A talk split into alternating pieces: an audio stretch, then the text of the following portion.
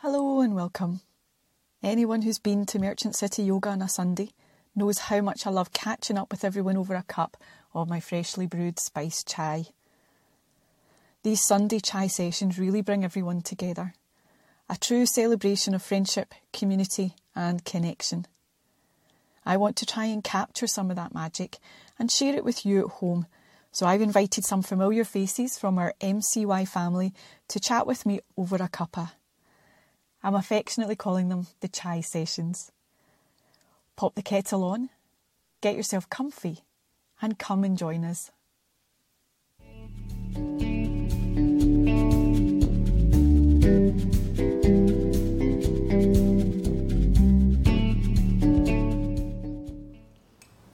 So, thank you for joining me for this unbelievably my 20th chai session here at MCY. So, it's super special for a couple of reasons.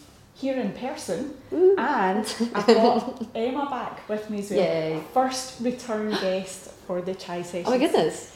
It's so handy because I'm like here all the time. Yay! and we have our cuppa ready. So before we get into chat about Yama and Niyama, which is what we're here for, um, do want to to say a couple of things um, that we both fully appreciate.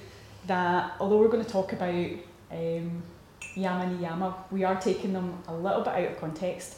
That when they appear in Patanjali's Yoga Sutra, they are in an order and they're in that order for very good reason. And you know the idea is that I guess that you you study them, you approach them in that order as well. Completely appreciate and understand as well that they're all interrelated, they're all interconnected, and each yama and niyama um, is influenced by all the others, and in turn influences all the others as well. So having said all of that, what I've done is invited Ema here today to chat about our three favourite yama and niyama. And what we've done is we've not told each other uh, the three that we've picked. And like I say, we will be talking about them out of order, out of sequence. Um, but just trying to make it maybe a little bit more light-hearted and giving us a, a jumping off point for the conversation. So, do you want to go? So I also want to caveat it Yeah, a wee yeah. bit. Is that like the notion of having like a favorite yama niyama is? Oh yeah, like having a favourite yoga posture. Ah, I mean, I do have favorite yoga postures. The the favorite yoga posture is more, but in the same way, a posture and a yama niyama, it changes with the season of your life. Hmm. because none of the things the postures or the or the principles in these things are of themselves they are there to reflect you back at yourself you know so it's like when you do the posture we know especially if you do ashtanga yoga how it's different every day because you're you're different in that posture every day your body is different and in the same way um, when you do the philosophy when you do it which is this is it. Not when you study it but when you live it you can feel that mm, like different bits like pop up and shine and like become relevant to you depending on what's going on for you. And so like the three that i have chosen to talk about today are ones that kind of out of like if i like to i'm thinking about them like jewels. And i think i stole that idea from deborah adele. Um, but i really like it because it this notion is that they have different facets and also it's like i have my little jewelry box of, of things that i i'm aware of and i have in my kind of practice toolkit and like one of them will glint at me in a new way you know and so that's kind of like these are the ones that are glinting at me right now yes, Um, I like that. yeah, yeah. Um, because of like what is happening in my life and what I need uh, reflected back at me, like th- on this particular moment. And that doesn't mean that all the other ones aren't still in my box and still in daily use. Absolutely. This is a very extended metaphor, as I like to do. Mm. Uh, but uh, it means that, um, yeah, I mean, these are the ones that are kind of relevant to me right now. So, do you want me to say my first one? Okay, so, um, Or I'll go first if you all want. right, yeah, sure thing. I don't mind because I've got notes. I have notes, but just not, they're Okay. metaphysical. So, but that's because you talk about this a lot. a lot it a more yeah. in classes and in the public domain Yeah. um, than I do. And, and I just want to tell everyone as well that I wasn't the one that during my teacher training had a page limit on my yoga philosophy essays. let's just say June didn't have to go there with my philosophy essays. Right. Well, you know. so you're you're steeped and Yeah, very much so. it's very much part of your vocabulary. Yeah. Mm-hmm. Whereas it's not so much part of my vocabulary. Though it's part of my practice, it's not so much my vocabulary. Yeah, yeah. So it's yeah. words um, Yeah, that I'm looking yeah. for here, and and also I brought along um, some of the books that I use as well, just that we can have a wee look Yeah. at how they translate. Oh wow, yeah. No, yeah, that is fun. Yes. So the first one I've brought is aparigraha. Mm. Yes. So this is the one that's usually translated as non-greed, um, or Mhm. abstention from greed or hoarding. Mm-hmm. The one I really quite like is the the idea of like not coveting because I think that that brings another nuance to it. But the reason I picked this one, oops, the reason I picked this one was because back in those days when I was writing Mhm. the essays for the teacher training, this was probably the first one that kind of made a little hint of sense. So I'd never really um, looked closely at any of the philosophical texts Mhm. uh, before I did the teacher training, and so it's all quite overwhelming and quite Mm. alien a lot of it and quite difficult to grasp as well. It's so hard when you look at it all like in one splash. Yeah, and, just that, like, oh my kind of vastness. So this was one of the first ones that I went, oh, actually that makes a little bit of sense. And Mhm. like all of the other stuff we're going to go on and talk to, like your first impression is completely different from what you Mhm. think of now, and it's like. I like your dual analogy because that implies that there's depths that you can't see and that you haven't seen yet and, and all of that stuff as well. So obviously the more you look at it, the more there is, but that's why I picked this this one as my Mm. first one because it was the first one that I kind of went, cool. mm, maybe Mm. can kind of see how that might. And so, what was it for you that you were not coveting? And was it like things, or or like what does it mean for you personally? What was it at the time? Um, so it was, it was talking to, not looking outwards for happiness and satisfaction, and not looking to other people for a sense of achievement Mm. or an idea of I wanted to be where they were. Mhm. Um, Deborah Adele, I know we, we talk about Yeah. this book, really nice introduction to Yama and Niyama, very Mhm. accessible. What she says about it is um, Aparigraha invites us to let go and to pack lightly for our journey through Mhm. life, all the while caring deeply and enjoying fully.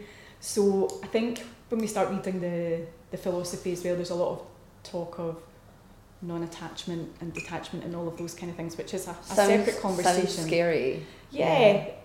But what I Um, liked about her description was that sense of packing lightly, but having packed lightly doesn't mean that you don't experience everything in its fullness.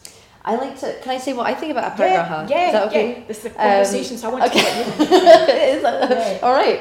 Um, so I actually aparigraha was like my favorite one when I was doing the teacher training too. Um, but for me, it was about um, my attachment to notions that I had to uh, adhere to. I mean, that sounds quite similar to what you're saying. Um, but like for me, it was more like like things that I had to do for myself. It wasn't coming from the outside. But so Mm. for me, what really like sticks out in aparigraha is so there's this like graha is the grasping, Yeah. like pari is like you say all all around. So like you could be like grasping at all the stuff that you want around, and like that's maybe like the most literal and the easiest way in in terms of concrete things. But um, for me, like that is kind of easier to practice. Is like letting go of stuff yes. and then the bit that's really like juicy and sticky is the bit of like the things that you really can't that you are you have your hooks into or that they have it into you is like the ideas that you can't let go of of like I have to be successful or I have to be able to do this or I have Yeah. to you know all of that and so like trying to practice like letting go and so like packing lightly is a nice image but I like to think of it as like because again a suitcase is something that you carry that you grasp yeah, and so it's something that you you have it with you but it's just like walking alongside you and it can come and go. Or like you could think about it as like like you're not holding it like this, but you're holding it like this. Yeah, with an open palm. And then it can live Mm. and change. But that's scary because if you are attached to something because someone always told you that that's what you need, then the idea of it changing is like, Ugh, you know, it's it's scary. But I the scary moments like when you first started practicing, you're like that's uncomfortable. I don't like it. And then in the same way that when we do a yoga posture, we like yoga postures that feel scary, like your TikToks and stuff like Yeah, that. You're like, yeah. ah, it's fun. You know, in the same way for me doing yama niyama or like practicing it in my life, finding the bit that feels a bit like it becomes it's not th- thrilling exactly but i know that that's where i want to be because that's where the growth is. Mm-hmm. uh, and yeah so it's and it's not like i'm like how much can i possibly let go of? Because that's already like that's again a competition. But it's more like mm, can i just loosen the grip a little bit and see what space appears there for me? Yeah, and it's space just to be here now. Because if you don't have to carry all your burdens, you can just be. You don't have to carry the things like literally the stuff. Like what's the name of the guy I always forget in Dickens who has to carry all his possessions? You don't remember? My mum always talks about it. I don't remember either. Mum, what what's his name? oh God. I don't know if you've watched this. Um, but anyway, it, the, in Dickens, there's this character who, once he dies, he, as his ghost, has to carry all the stuff that he had in his life behind him. Right. And so, like, because it's from this like Protestant like background of like you know, be like ascetic and like don't have too much stuff kind of thing. In the same way, like what mental baggage are we carrying around with us that like burdens us and that doesn't allow us to enjoy and participate in life and our and relationships and Mhm. things. Yeah. So I mean, it's so we could talk for half an hour, however, Abso- more just about paragraph. on on this. Yeah. Because the other aspect that wasn't, and because I did my teacher training back 2005, 2006, Mm. so when I start to think about these things, but more within the context of like current concerns and sensitivities within the yoga world and the kind of the world in general, I think this speaks a little bit to that as well. Um, in uh, Nicolai Bachman in the book that you were looking at just before, um, he talks about this. So in things like power dynamic, like the Mm. the power imbalance, it's about not coveting someone else's power Mhm. and in that kind of same respect, not taking power away from other people Yeah. for um, yourself. I jotted down another couple of slides as well. Um, the different points of view as well. So this made me think about um, you know the narrative on social media. Somehow, sometimes it's a little bit divisive just because it lacks nuance and Mhm. context. Yeah. So then there's there a little bit about like grabbing the limelight, the attention, Mm. the engagement, Yeah. um, without necessarily thinking about the, the wider implications of that. Well, it's an interesting, like, it's an interesting notion that you would grab the limelight, that there's only so much to go around, Mm. you know? And I don't really, I mean, less and less I feel that way. And I think that's just like me having really worked on that, is that I don't feel like someone else's success is going to take away from my, mine. Or like, I don't know, I guess I'm just working on my own stuff. But it's interesting that aparigraha then, because it sounds, if you think about grabbing someone else's something, then it becomes close to asteya, non stealing. Mm-hmm. And then you're like, oh, so what is the boundary then? And I find it really interesting, like, because there are some of them, and like Asteya and Santosha have something in common, Santosha contentment, um, and aparigraha, these three are like, they kind of look at each other Yeah. from across the room. And so then what, why list them as separate items? Um, so I think that like, um, for me anyway, like Asteya is certainly about uh, uh, respect you Mhm. know, and about boundaries and about not taking other people's things.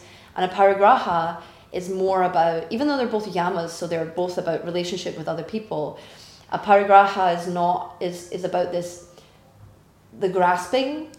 And so it reminds me um, of uh, how Richard Freeman describes pratyahara, which is like inward, inward, turning inwards of the senses. He translates pratyahara as not letting the senses like gr- grip into things Yeah.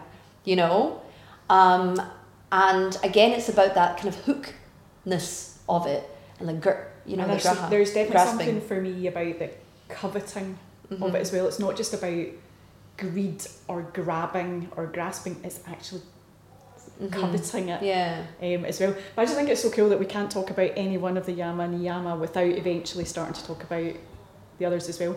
So I think that's a great jumping off Mm-hmm. okay point for you should to go- share your right. So my first one, I, I, the way that I was going to present the three is like kind of chronologically through the, as they appear in the I've thing. just bounced about no, that's fine. Yeah, I mean you've done it alphabetically maybe. Um, so uh, even though ahimsa is like the one, uh, I am going straight into the second one, which is satya, which is well, what is it? How do you translate it? So I mean the the classic way of translating it is truth. Um, or truthfulness. I don't really find truthfulness an interest uh, like a useful. chose this one too. Yeah, good This because was it's so good. This was my third one. All right. Okay. Cool. third Okay. Okay. choice. Um, were they in like order of preference? So the way I framed it up Yeah. was the one that first made sense. Oh, cool. All To right. me. Uh huh. The one that has probably changed the most in my Uh huh. the way I think about it has changed the most since first meeting it Yeah. to today. Uh huh. And then my third one was the one that I've been thinking most about recently, the one that's kind of current Oh wow. for me okay. now. Cute. So Oh, I that's love how that. I kind of framed Okay, great. Well, then maybe I can say I, why I like such why and why it you. works. But that's amazing. I love that. I mean, I just went through it kind of because I talk about them in order a lot. Mm. Um, uh, so I'll say, and also I love Satya so much, and I'll tell you why. Um, so Satya, truthful, truthfulness or truth, but it comes from this word Sat, which I really love, which is like the real, um, which is it's not just like like what is I, I'm like the word real is just so I, coincidentally in my like group of friends from uni, the real was like we used it to describe like an epic sense of like awesomeness. Um, and so I used to take pictures of my yoga books and send it to them. And like, dude, guys, it's the real. Anyway, um, uh, what is real is really hard for us to perceive. Mm. Uh, I'll say a word first of all, first of all about like truthfulness. You know, I kind of always found it like easy to tell the truth. Probably because like when I was really young, I a couple of times like told lies and got into like so much trouble about it. More than in any like even like it wasn't even about the bad thing I did, but the fact that I lied about it was like Mm. so bad. So I was like burned by that and never tell a lie now. Um, so that's like not so hard for me, but for me, it's hard.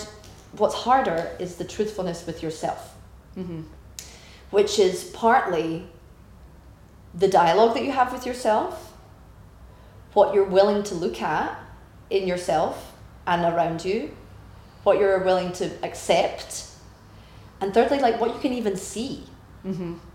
And the reason why I chose Satya, uh, and probably as the first one, is that it feels like a bottomless practice because delusion is so pervasive and it's so, uh, like, because you don't know what you don't know, you don't know that you don't know the truth, if that makes sense.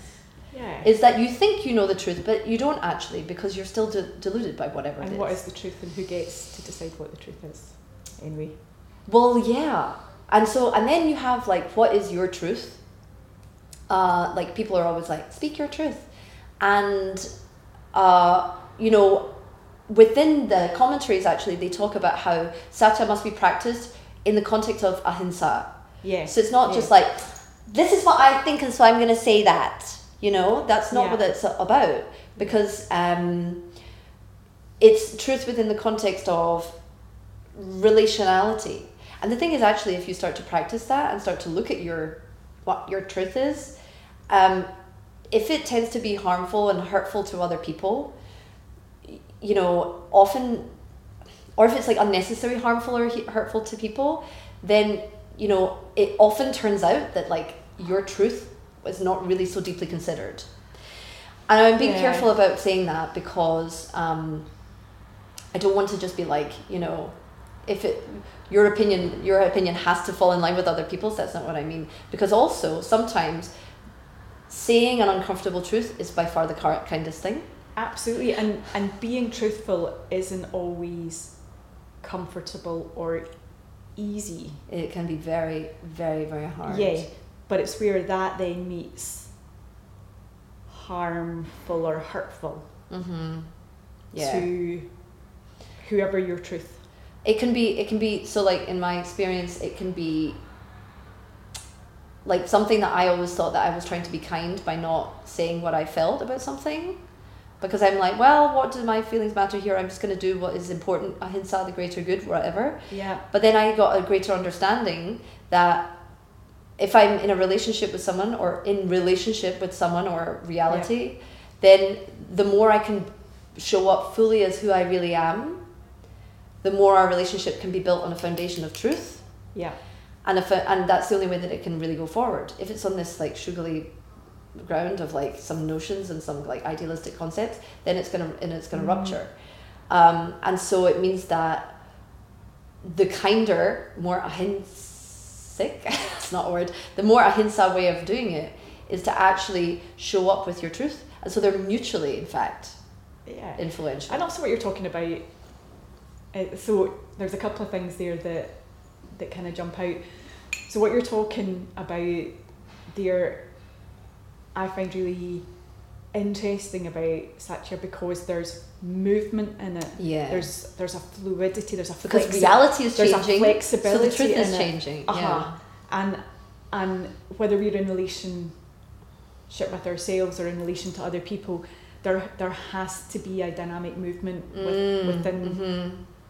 what we communicate as truth like in that. moving together And also the other thing is like it's actually very difficult to talk about this without talking about the light and shade of ahimsa mm-hmm. as Yeah. as well. It's like they're so tightly yeah um, woven in. so why is together. satya for you like so relevant right now in particular Um, so there's a there's a couple of things. It's thinking about off the back of lockdown and the business and the Mm, studio and mhm. everything. Where where do I want to go now with Mm. business? Mm. So kind of from a professional point of view, where do I want to go with the business? Mhm. Um, what do I personally want to get out of it? What's my vision for what we're doing here? What do I want to Mm. achieve?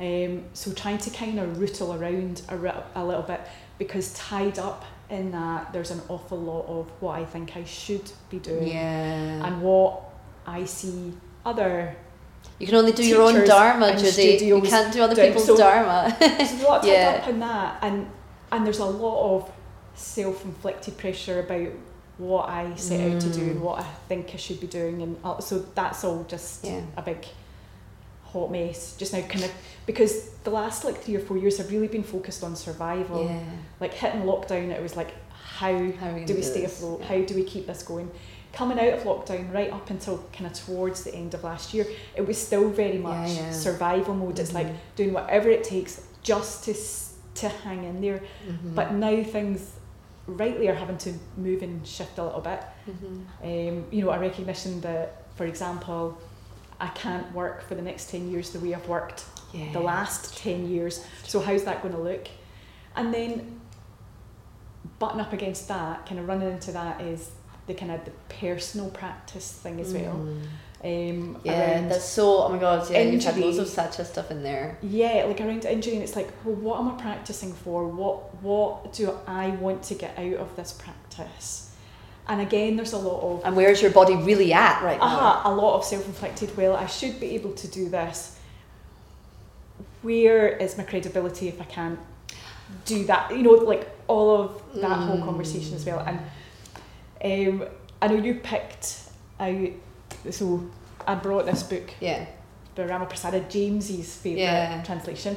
And you know mm, he only likes it because he actually speaks Sanskrit like fluently and so it's Yeah, fine for him. So that's great. But um, when I was reading the translation in this I totally loved it because he doesn't say truthfulness at all. Yeah. He says veracity uh-huh. instead of truthfulness and I was like okay yeah I love that word because Yeah. it has a fear, fierceness about it yeah that truthfulness is it truthful is a little bit like well, we're just not going to tell lies. Yeah, exactly, exactly. That's why I hate the word truthful. But Veracity, especially given the context that I'm thinking about it just now, yeah. there's a fierceness mm-hmm. in that, and you know, I think to to definitely kind of all the cliche phrases, stand in your truth, know your truth, live your truth. Yeah, yeah. All of that takes a courage and a strength and a, A million percent. and a fierceness. A million percent. And I so- love.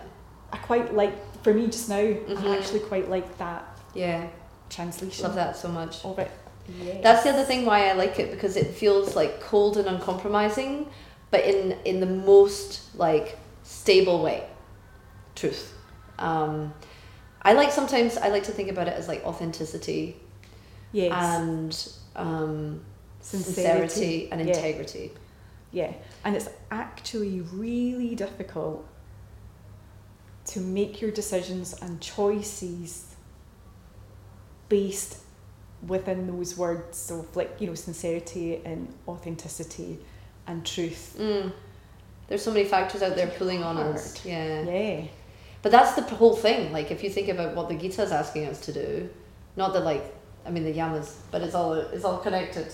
It's all connected, my friends. Um, like the Gita is like, look, don't do other people's dharma. Don't do what you think you should do. It's all about what this part of you is saying. Like if Krishna is like the, the in the depths of the in the cave of the heart, you know, or the light inside or whatever, there's a bit in you that always knows what the truth is. And I think all of our practices connect us to that, you know, like even all of our asana even. All the asana practices, Yeah, the pranayama yeah. practice, the chanting, everything breaks down all the shoulds and the externals and all the ca- the baggage that you're carrying around. Going back to aparigraha, the less you carry around other people's baggage, the more you can know what your own truth is. yeah. But there is something that's very difficult because I don't even know that that I would go as far as to say it breaks it down. It certainly shows you it, offers you It, it An shows you it, and then it's like you can break it down if you want. yeah an invitation to. For me, it breaks it. It breaks or- it down. It kind of it's you know what it is. It's like a pre-wash spray that like you know you see the adverts for like stains and you put the spray and it see you see like the mole- molecules of the stain like come off your jumper. So that's what yoga does. Is it loosens it a little bit and then mm. you can choose to let it move or not. Yeah, I think the other thing about this one as well, it's it sounds really nice and easy to speak your truth, live your truth. Actually, what's really really hard is knowing what your truth is. Like what Yeah. what are your values? What are your principles? What is negotiable and non-negotiable? Like actually just Can I live with this? uh, actually kind of uncovering Exactly. what it is that you believe Yeah. and you want it's really hard because once you have that and you see it really clearly it's much easier to stand your ground Exactly. Well, it's still quite hard. I mean, depending on what the circumstances are. But, it's- like, this is how easy air I'm It's not easy air, it's easy yeah, it's yeah. easy air But it's like that, like you know how we come into, or at least I speak for myself. You come into the Mysore room and like you get halfway through and like suddenly you're crying and you thought you were fine. like that's satya right there. Is yeah things coming to the surface because we, in order to survive out there, make ourselves numb to what is really in there. I'm like, I know, I bit of- definitely did that to little bit of myself. armor on Yeah, exactly. Or like you're like, okay, this is how I'm supposed to live. That's how I'm gonna live. mm. And because unless you have a very clear idea about an alternative, it's very hard to go against the stream. You know, and uh, you know it depends on how you're brought up. Like you can have an idea about like, you know, this is just how things are done, and if it's never revealed to you, like that there's other alternatives, then you then it you can't even. It's like you know. Um, in uh, Orwell, for example, talks about in uh, 1984 about how if you remove a word for something from a language, then you can't conceptualize it. So, and this is why I like Sanskrit words because they give us another concept. yeah They kind of broaden our understanding of Yeah. like what things can be broader than their English uh, influence. Um, and so, like, if you haven't had an open eye, then you can't see what you could possibly be doing. Does that make sense? Yeah. Love Should you're, you're quoting other sorry. other literature and stuff, and I'm like, oh god. It's just what's in I've my thought head. about George Orwell since school. I really like George. Well, I mean, the thing is that that's something that I'm particularly interested in. and I, and I actually how language forms our I did my homework on George Orwell from the cheat notes rather than actually reading the book. Um, because the only other thing I was going to say here, maybe before we move on from Satya, Yeah. is um, for me this also talks about or talks to like the challenges around feeling that we have to fit in, feeling that because Exactly. belonging is a real fundamental human need Exactly. And so But we what are- pretend what to are we willing people. to compromise to to get that sense of belonging to fit in and kind of like parallel but connected to that is um, the, the whole aspect of people pleasing Oh yeah, exactly. as well and almost negating your own needs Hundred percent. and prioritizing other people Hundred percent. but again that that comes back to like maybe they need to fit in or they need to be Yeah, accepted yeah. or like because we all want to be liked um, and when I was thinking about that it put me in mind of um, there's a therapist called Marie Terrell who's written a book about people pleasing Mhm. and she actually talks about people pleasing as a manipulative behaviour and I get quite offended by that Oh at first yeah, hundred percent. yeah because I think did you I read the book too, and it was so it was offended. really like helpful for me actually. Uh, I got really offended by that at first, but actually, I realized it the too. more I thought about it, Mhm. actually, because it's me trying to control the outcome. Exactly. It's me trying to control how people respond. Exactly, because to me. if you control what information people have about you, then you control how they respond to that information and you. Yeah, And so you're then presenting some like other character who's not really your real thing. yeah, yeah. So when I was thinking about Satya and you know, in my, my sort of current um, Mhm. focus on it, that that was part of it as well. That really spoke to me. It was like, Mm. no, I need to be Beautiful. me. Yeah. and because if I'm trying to decide what I want and and what I want to achieve and what my aims are, Mhm. and I want to be clear around that and around that for the business, I need to be really clear about me and I need to be really honest about Yeah. me. But don't you feel, Judy, Me, that like the me, more no, but me. really, but, uh, the thing is, you making the joke about me, me, me. That's the narrative of like you shouldn't be selfish or whatever, which isn't really re- isn't really true. It's just like people trying to make each other feel bad.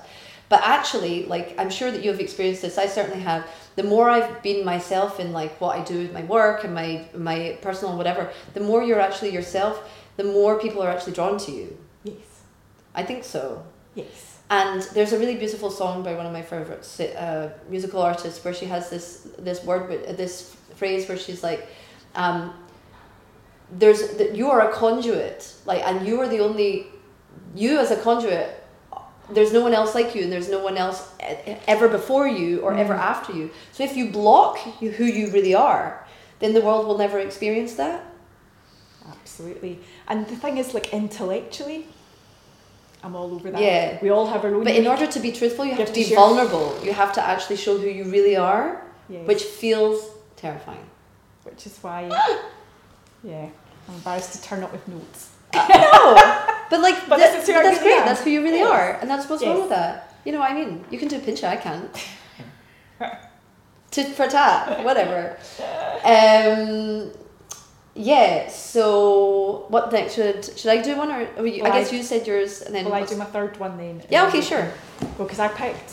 Well, it's, when I say my third one, it's actually the second one. So this Uh-huh. is the one I that think, changed so much. I think I might have done the biggest U-turn on Mm. turn, and, and it's and I think it's going to keep kind of swinging backwards and forwards a bit. Mhm.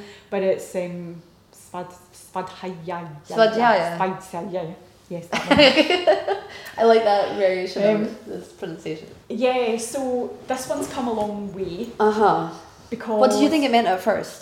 like, how was it my presented first to you? meeting with it is in the um, Swami Satchidananda that's on the Mhm. reading list Okay. for. I never got that one. Sorry. Let me stick.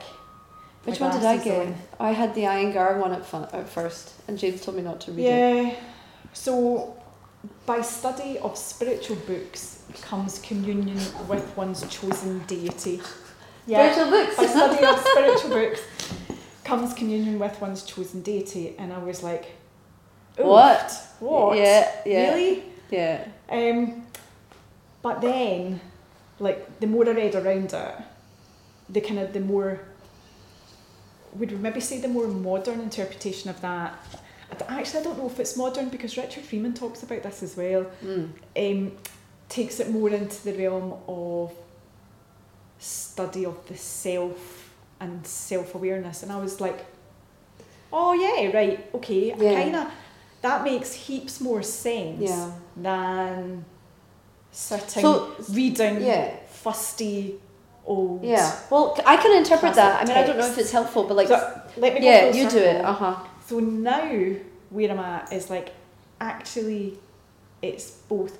So it's it's taken me quite a long time to figure out or or to kind of just extrapolate. You know, James talks a lot about these texts being mirror Exactly. texts.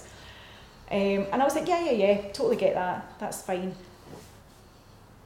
But actually, I think I, I'm starting to get a deeper appreciation of more about what that means because you know every time I visit the text, I see something different and I get something different. Mhm. Something different is meaningful or something different resonates, and, and that's all grand. But now I'm thinking, I'm starting to kind of maybe get a a sense of how they both sit together, and that the studying of the classic texts isn't just the studying of the classic texts; it's studying yourself reflected in and through the lens of Yeah, right. those classic Exactly. texts. Like so what we're doing now. Yeah, but then there's the flip side of that as well. So in that kind of self study, study of the self, the more work you do with the texts, the more that gives you a different lens and different perspective when you're doing the self study part. Yeah. So And vice versa. The more better you know yourself, the The- more the text will actually talk to you. so actually those two kind of different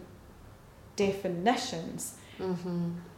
feed each other so so they're in this kind of spiral or circle and then in preparation for today I actually went back to to this one and I noticed that I've actually underlined so in the commentary on this one it Mm. says regular practice becomes study oh hello so it was there all along I just didn't get it. Yeah. just you know it just didn't yeah. think. So, like I say, I picked this one because I felt that it had gone Mm. full circle. That that I felt it was a very alien concept and all about fusty, dusty old books. Then completely swung the other way and it's all about me again. And now I can see actually it's like them all. There's more depth, um, you know, and there's more to be explored Yeah. there. Svajaya is, I mean, Sva is self, and Jaya is like, I mean, focusing on it, I guess.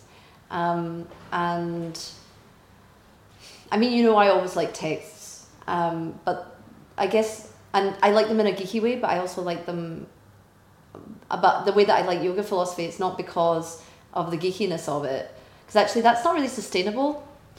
Only something that's going to be directly relevant to you in your life is Mm. going to be sustainable. Yeah. Um, and uh, that's why I like the text because they are like something that I carry with me all the time to reassure me that what I'm doing or like to show me where to go. Um, that's for me what Swadhyaya is. I guess it's quite simple. But it's so important that it's not only in the yamas, it's also in like the the the, um, the definition of Kriya Yoga at the beginning of chapter two of like Yeah. what even is the practice of yoga, discipline, self study, and surrender. Mm-hmm.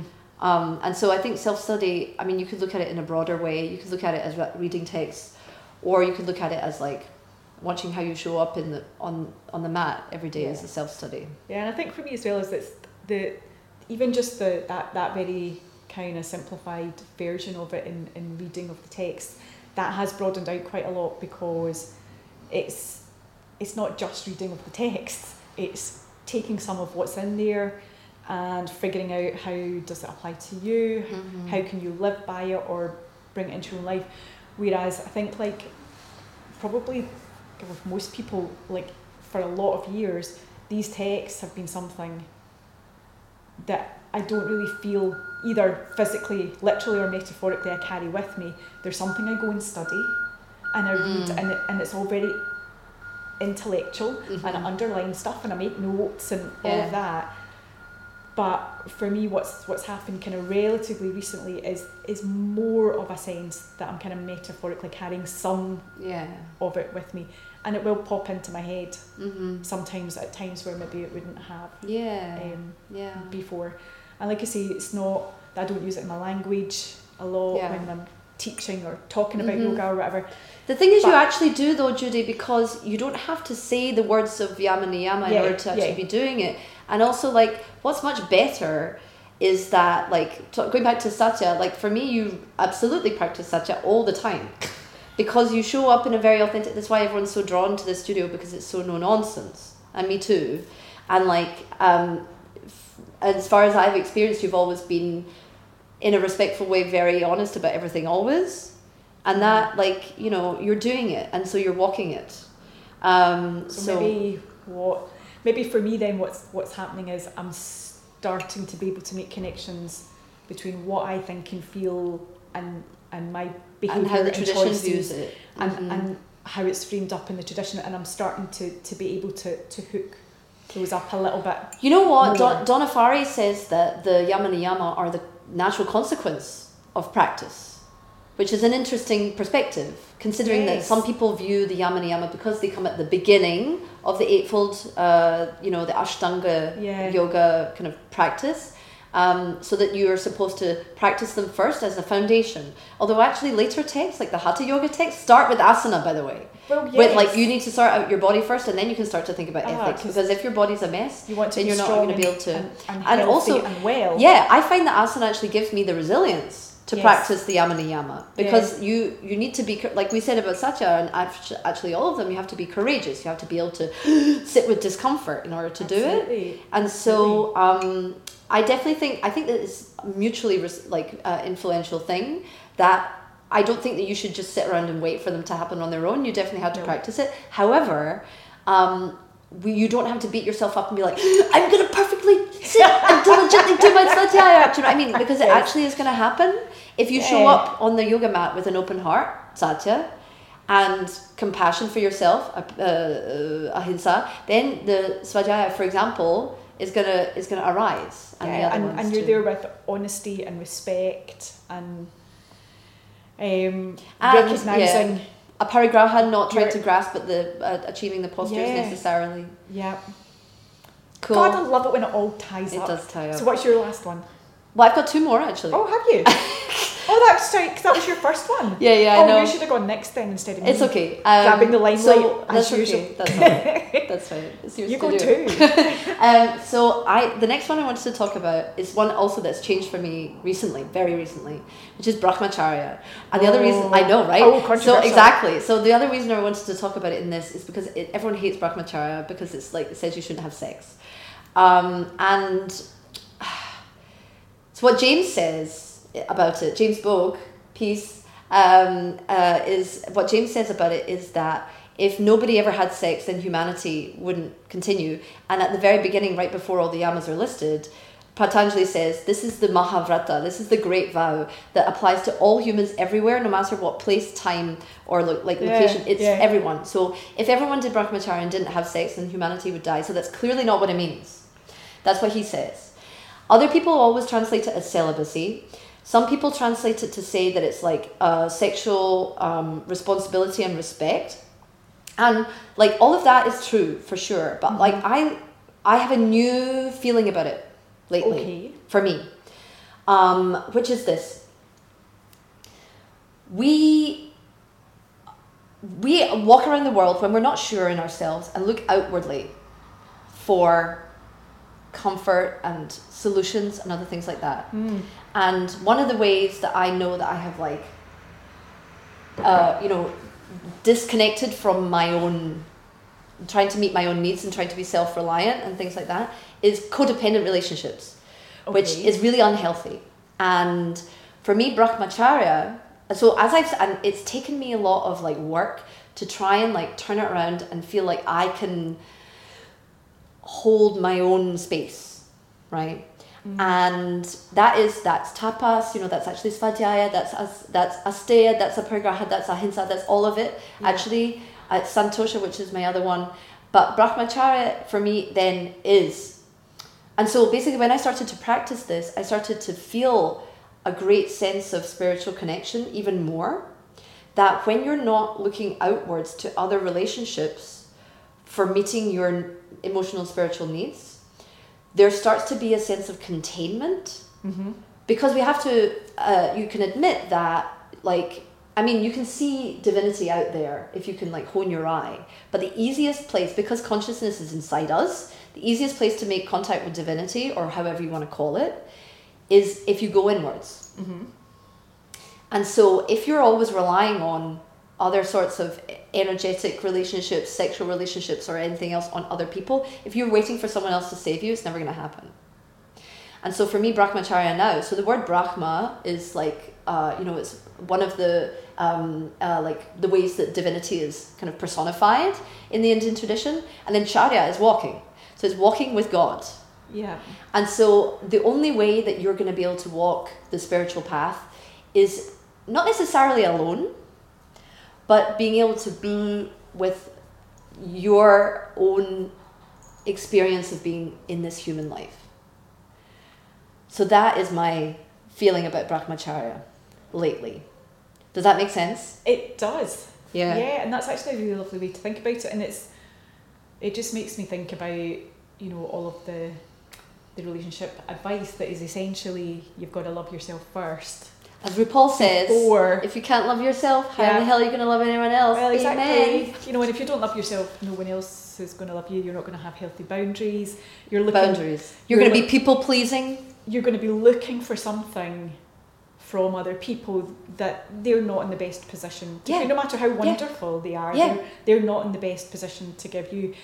And I think for me, the other thing about Brahmacharya is it's, it, it is very context hmm. Yeah, exactly. So originally it was designed for like Indian boys so that they wouldn't run around chasing girls and they would sit and study in school. At, at a certain stage, having made certain life choices Yeah. and having been born into certain caste or family right, exactly. responsibilities, and and so from that point of view, it is very context driven. hmm But so many of the teachers in the texts now talk about family and house, you know, Seven series, yeah. and and uh, so it can't it can't possibly only mean that Exactly. with a certain context, absolutely Mhm. that may well Yeah. be the meaning, but it, it can't it can't be the only Exactly, and I think that I think that what's helpful. So Brahmacharya as well. Controversially, some people say like it's all about not taking, not eating all the cookies in the packet, and I'm like, come on. So I think that you, everyone has to look at it personally, Mm. And this is the true of all the yama niyama, and actually all yoga teachings ever, because yoga is a study of yourself with a capital small s or a capital S. You have to look at like where for you is the sticky point. So like for me, I it's not so hard to like not sleep around and things like that. Like that's not something that I have all ever been like you know compelled to do necessarily. Um, however, codependent relationships is a thing that is my sticky point, for example. Mhm. And so I'm like, how can I find a way to not not that I tell myself not to do it. I find the resilience in myself and the depth and the richness in myself, so that I'm not even compelled to do that. Well, that's the cause that's the reframe, isn't it? And it's that's the thing about the whole non this, non that, non the next Mhm. thing. It's all very negative. Yeah. But if we can reframe that into well, what does that mean we do? What are we What is looking to cultivate? exactly. What are we looking to foster? So that's exactly what you're talking about there. It's Mm. like you're not looking to not do all of that stuff. Yeah, Not exactly. be Yeah, yeah, yeah, yeah. You're looking to foster the good stuff in you so that Mhm. you don't need yeah. that codependent relationship Exactly. anymore. Yes, exactly. Yeah. So that's what I'm thinking. I was going to say that's a juicy one, but Isn't maybe it? that's not the right. Um, Oh, I don't know. Analogy. That's it. I mean, I like that's. I feel that that's how that's how it is. And the the last one that I chose is connected to that santosha, um, Okay. which is contentment. Which it's so it comes from the verbal root tush, which means to enjoy. yeah. I And nearly, relish. I nearly chose this one Yeah, because it was the kind of other one that made a little bit of sense. yeah. At the beginning, On first. Yeah, I think so. A meeting lot of it. people like it when they Yeah. first. Um, but I've had a journey with Santosha actually because I always told myself like you know you know you write gratitude lists and you're like make be content with what you have Yes. and crucially for me santosha so it comes from this verbal root, root tush which is enjoy which is a joyful and full and sincere and honest satya type of emotion which cannot be compelled you can't enjoy your life you can't force yourself to enjoy yourself and enjoy your life right? And Yeah. sun the prefix sun is like completeness. So the complete enjoyment of yourself which means that santosha actually is asking you to make your life something that you can be happy with. Which means that you are not only being like oh well i'm going to like and lump it you make the choices you are courageous enough to do the choices and make um, can i live with this is this something that is this the Mm. life that i want to be and lately i've been like the last week or so i've been sitting around in the evenings or like this morning i did it in the park and i go what's wrong with this not a damn thing you No. know and like i'm like i'm things are always moving but where i'm at right now i'm feeling more than for a long time a sense of that santosha that that kind of ability to enjoy the richness of just the sim- simple moment of like you know the burgeoning ripeness of the trees or like my cute dog lying on the sofa in the morning or like enjoying a little glass of white wine in the, in the in the evening or sitting on the sofa is a big part of it. Like I do like I'm like oh god at least I can Yeah, sit down yeah. for one moment but no but like honestly a, lot of things in my life are now like my job and like my two jobs I really like I like all the things but the only it only arose because I made the extremely hard work to make it happen Absolutely. and it's not going to stay because everything's changing no, constantly. so I need to be constantly in an alive and responsive way, engaging with life to make it always something that I can enjoy fully. Yes. Um, and that is again also like a change that happened because, like I say, I grew up with this like very Scottish thing, which is like you know mend and make do, Mhm. which is also a very like it's it's a good thing to have in your. that has value. It definitely that- has value, but you shouldn't block it. You shouldn't be able to block your joy because you then you're just going to block other people's joy Yeah. and you're not going to show up for who you really are in this life. And and there's something in there as well about you know, if you're showing up as yourself, if you feel sad or grumpy or like without joy, you have to feel able to show up as that person. That's your satya. And also, how is your ahimsa going to be if you're in a horrible mood all the time? It's going to be really Uh-huh. hard to actually practice that. Yeah, but the contentment thing for me was it, like on the surface, it seems like really nice and fine, and like you see the gratitude diaries and the well, I should be happy, I should. I should this- be happy. but I think once you start scratching under the surface it a Mhm. little bit, and obviously like with everything else, like all the other stuff we've spoken about, there's something for me about it that Santosha arises from the other stuff. It's Mm. not something that you Mm. can go out and look for Mm. and deliberately cultivate. It arises from everything Yeah, I else think so. that you're doing, and all of a sudden you have a moment where Yeah. you're like, if this is as good as it gets, that's pretty damn good. You know, it's, it's, it's that sense of, and then it passes again, and you're caught up in the I should be doing this, I should be doing Mhm. that, or I'm feeling sad or angry, or yeah. you know, and, and, and so it, it's almost like a a fountain or something that just keeps bubbling up, and sometimes you notice when it happens, and sometimes yeah. You don't. all of these things it's really a cyclical motion because it's the same way that with the practice you come back again and again. You show up every day on your mat or as often as you can. You with the meditation practice you come back to your focus again and again.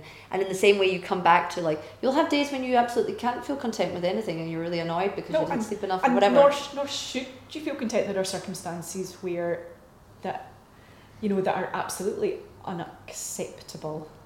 That's the other thing because if you do, thank you for mentioning that because that's something i'm really interested in is how uh, santosha can be a nice blanket which becomes spiritual bypassing Yes. of like everything is perfect and beautiful. I'm happy in the world, but actually no, there's plenty of stuff out there. Um, like the um, plenty of stuff. There's like constant social injustice, racism, Yes. sexism, political upheaval, horrible treatment of humanity, and you know all of that stuff. And so you cannot just be like, well, I'm just going to enjoy my life and that's fine.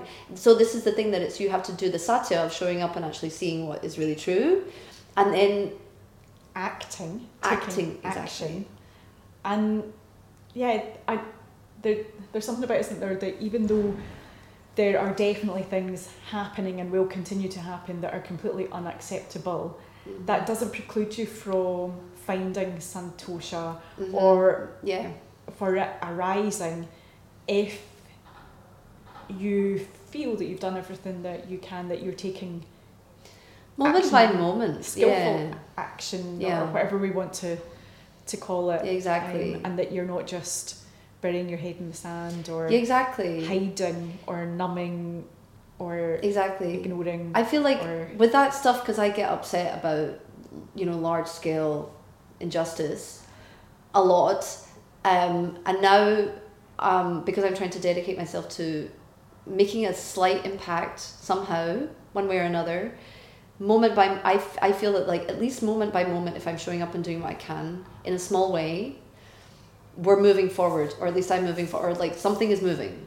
Because the thing is, you could like you could be like, oh, it's such a I can't. No, one person can't make a difference, and then Yeah. you drop your hands and you absolutely are like, giving up your responsibility. And like, what if everyone did that? Then Yeah, nothing would happen. you can- But if everyone raised arms, then we would all be yeah, able I to mean, do and you things. can I can totally understand why people are like, well, that is so Because it's disheartening. What can I possibly do about it? And the way it's all reported, it's very disempowering Yeah, um, for they the do that on purpose.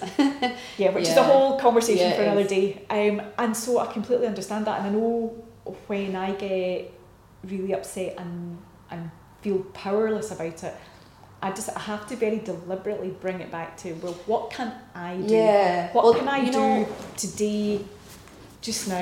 We talked about this last week in the karma when we were in the philosophy club, and about how you know we have to. You can acknowledge that like every single time you literally do anything, you have a ripple effect to everyone around you.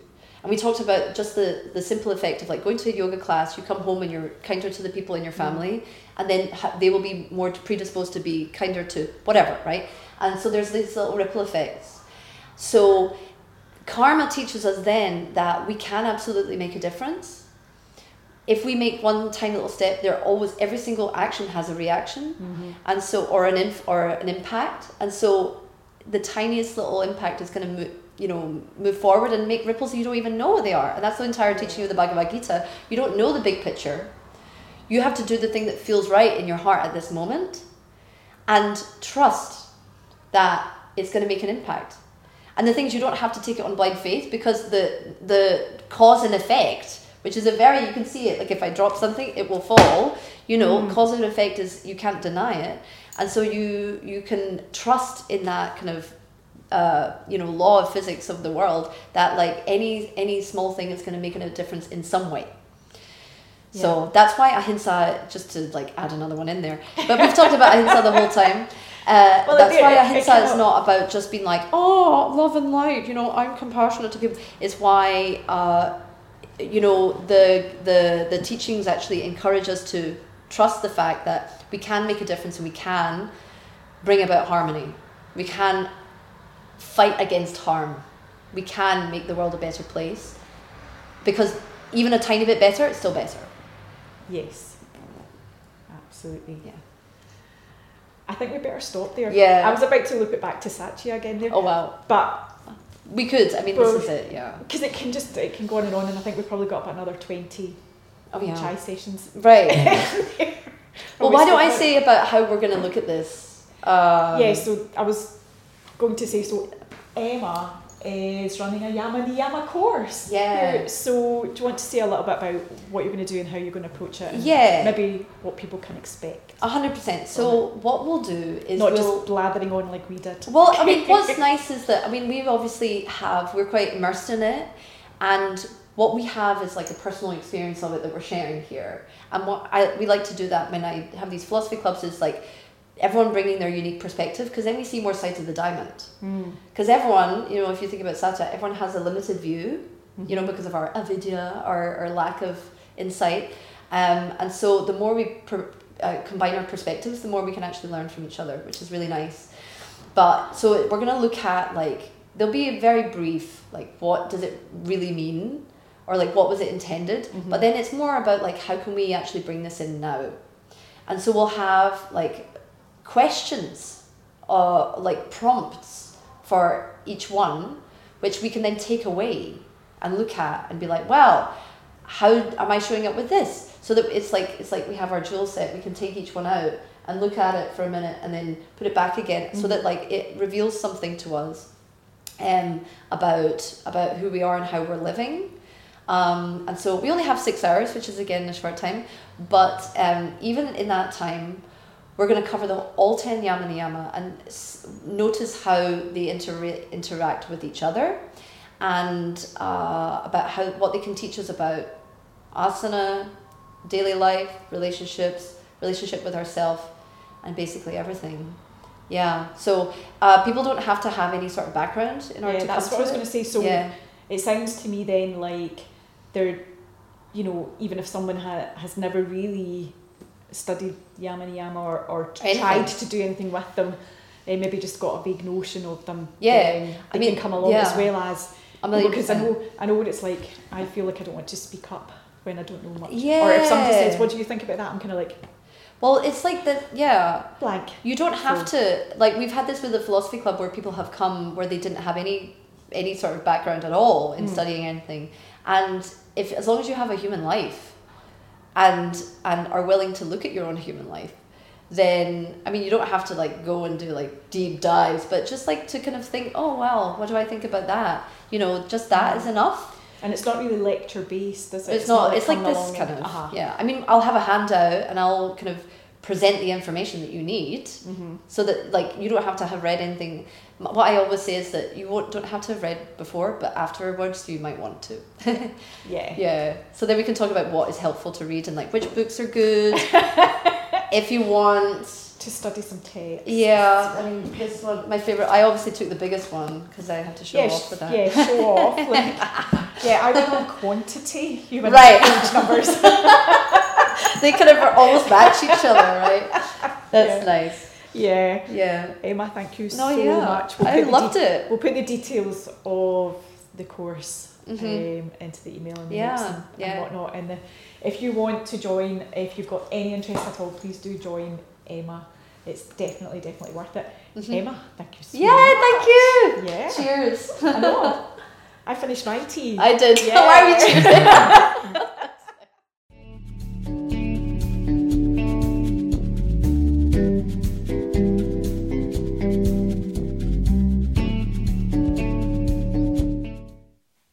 Thank you so much for listening to our specially extended chai session. If you'd like to join Ema for her Yama Niyama course, it runs three consecutive Sundays from Sunday, the 11th of June, 3 till 5 pm.